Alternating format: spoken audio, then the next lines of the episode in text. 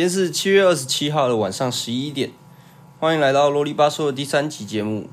首先呢，节目一开始我先恭喜今年的 NBA 总冠军公路队，还有接下来就是大家关注的奥运，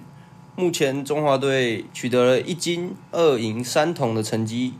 目前在国际上面是第十三名，也恭喜台湾。另外一个好消息就是在现在七月二十七日开始就要准备降至二级了。等了两个多月，终于等到了这个好消息。疫情爆发后，是不是都在家里很久没有进电影院好好看一场电影啊？像我都是待在家里看影集、看看剧。像最近我看了一部讨论度蛮高的《我是遗物整理师》，它的内容其实真的是蛮吸引人的。可是在家追剧看影集，会不会少了一种看电影的感觉呢？关于你是哪一派呢？你喜欢在家自己看影集，还是进电影院看呢？其实我觉得在家看影集是一个比较方便且休闲的享受，但是进电影院你可以跟着整体观众的情绪一起尖叫、一起笑、一起呐喊，再加上电影院的声光音响效果，会有一种截然不同的体验。我还是比较喜欢传统电影院的风格。好，那我们今天就来和大家讨论一下关于疫情下的电影产业的转变。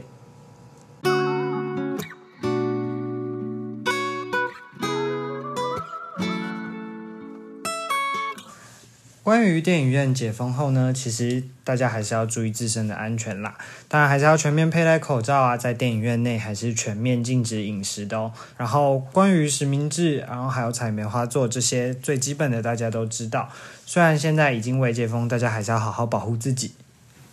已经降到二级了，代表我们的确诊数是有实质性的下降。不过大家还是要注意安全，不要违反任何的规定。那我们来讨论一下被疫情耽误的电影，像是原本要上映的《玩命关头》《黑寡妇》《自杀突击队》以及《金牌特务》，有些都是从过年前就开始宣传，到现在都还没上映。而我个人最期待就是即将在八月上映的《金牌特务：金士曼起源》这部电影。呃，相信大家对《金牌特务》都很有印象。然后呢，其实它的第二集距离这次上映其实已经隔了三年之久哦。这次的背景虽然是在讲金斯曼的起源，而它的故事背景是在第一次世界大战，所以喜欢那个时空背景的影迷们也可以去观看。而另外一个值得注意的是，这次呢主角是伏地魔，这次我们终于可以看到有鼻子的伏地魔了。他饰演的是金斯曼的创始人，相信这部电影可以带给我们不一样的感受。接下来，我们来讨论一下关于电影产业和串流平台他们现在面临到的不同考验。像是近期随着华纳兄弟宣布将多部的电影在二零二一年与 HBO Max 上映，Netflix 也宣布今年将有七十部独家上映的电影，这都证明了电影形态正在转变。许多地区的电影院，当然因为疫情的关系，它始终不能开门。这让许多片商决定将作品改为小荧幕及串流平台上上映，而不是再以原本的方式可以在院线上上映。不过，这同时也带给我们观众新的体验，体验电影新的魅力。其实，在电影制作方把电影上传到串流平台，有可能会一定程度的损害到传统的电影院。许多大成本以及高规格的电影都应该在大荧幕上跟其他观众一起欣赏。这种纯粹的电影体验是串流平台无法提供的。其实现在呢，关于串流平台，它一直被视为是疫情下的大赢家。的确，像是 Netflix 在去年，无论是它的营收或是订阅人数，都有百分之二十以上的成长。而疫情就算逐渐趋缓，它的营收也还是有增加了二十一点五 percent。新创的 Disney Plus，它在短短十六个月就超过了将近一亿名的付费用户，它是串流影音界的一大黑马。然而，这个好景并不长，在疫情红利消退的状况下，最新财报显示，他们的订户成长急剧下降。串流平台对于观众会失去新鲜感，很大一个原因就是因为。它许多的原创内容制作被迫中断，像是他们许多的希望更早释出的计划，都因为疫情而延宕而往后推迟，所以上半年它几乎没有新的片可以上架。而 Netflix 本身的核心就是每天都有新东西看。不过，当然如果没有新的东西看，它的订阅户就会慢慢的趋缓下来。不管是在 Netflix 或是其他的串流媒体平台。新鲜的原创内容才是推动订阅数成长的关键。疫情影响到了许多内容的制作，导致新用户的成长逐渐趋缓，说明了投资原创内容的重要性。像是 Netflix 在二零一三年推出的第一部原创作品《纸牌屋》，就是一部政治惊悚剧，它非常好诠释了 Netflix 原创内容给自己盖的好品质标章。许多的原创内容其实都只有三季，相信资深的影迷都会知道，因为可能是跟成本有关系。随着内容的数量增加，许多观众也会想要在第一时间就把那部剧追完。因此，Netflix 逐渐走向了迷你影集的方式去做一部原创内容，像是去年很红的《后羿弃兵》，就是只有六集的迷你影集。而 HBO 虽然说自制的节目非常少，但是制作出来的都是一些非常有品质的影集，像是最有名的《冰与火之歌：权力游戏》，它依然可以在串流媒体平台中占有一席之地。接下来，我们来讨论一下新兴的电影模式吧。电影院虽然它播放的数量变少，不过它也衍生出许多新的模式来应应这个疫情。你绝对想不到，有一天我们能走进电影院，看着大荧幕上的画面，用手机来决定剧情的走向。全球第一部互动式电影《晚班》，它是一部犯罪悬疑为主题的电影，它所打造的就是互动式电影的作品。坐在同一个影音的听众，他可以全程使用 App 决定主角的命运，而之后的剧情都会根据你的选择而会有完全不同的发展和结局哦。晚班的剧本是由知名电影《福尔摩斯》的编剧所创作，全片超过了一百八十种的选择，在观看的过程中会突然出现小视窗，让观众选择主角当下要做的反应是什么。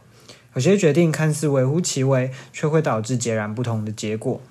我想，这就是互动式电影最吸引人的亮点，就是你在每一个紧张情节都像是亲身经历了一个人生的转折点。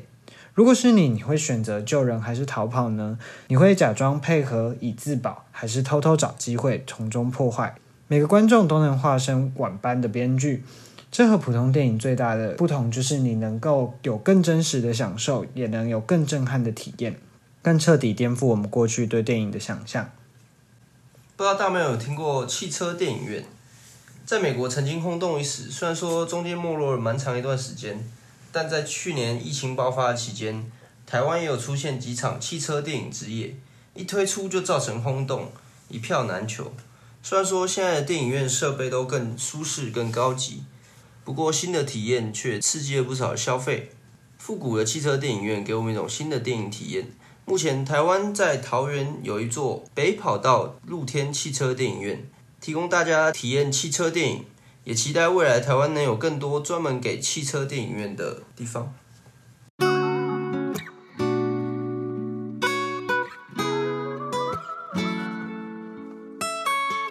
电影院和串流平台呢，虽然看似是敌对的竞争关系，不过他们也在疫情期间下创造出了新的商业模式。过往的电影院，它都有庞大的收视听众和票房的收入，和片商间有一个不明说的潜规则，就是呢，新片要在电影院上映后，大概要过九十天以后才能提供给串流平台播放。尤其是越热卖的大片，它就越必须遵守这样的规则，避免民众透过串流平台观看，然后削弱了戏院的票房。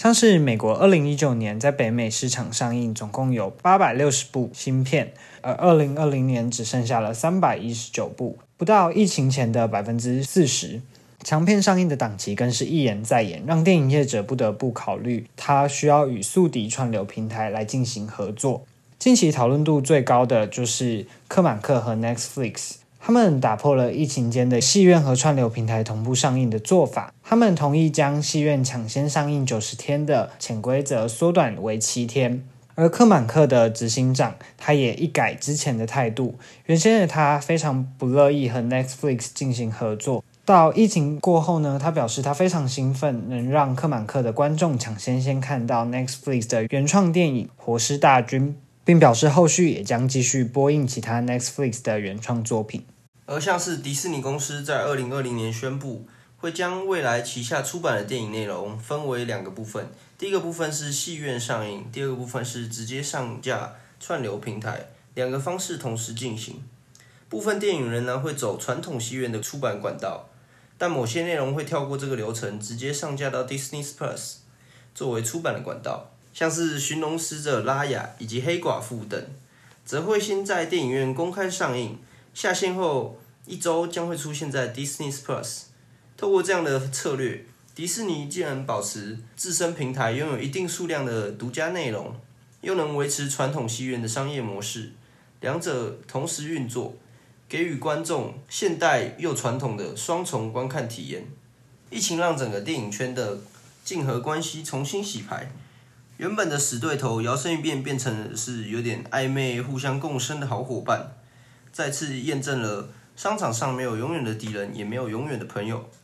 最重要的是，不断精进无可取代的竞争力，无论市场时机如何变化，都能永远生存下去，握有主动谈判的空间，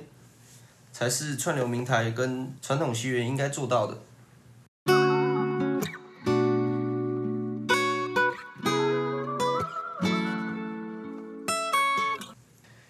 面说了这么多，最近其实真的追剧已经追到不知道要看什么。关于你最近有在看什么比较好看的剧吗？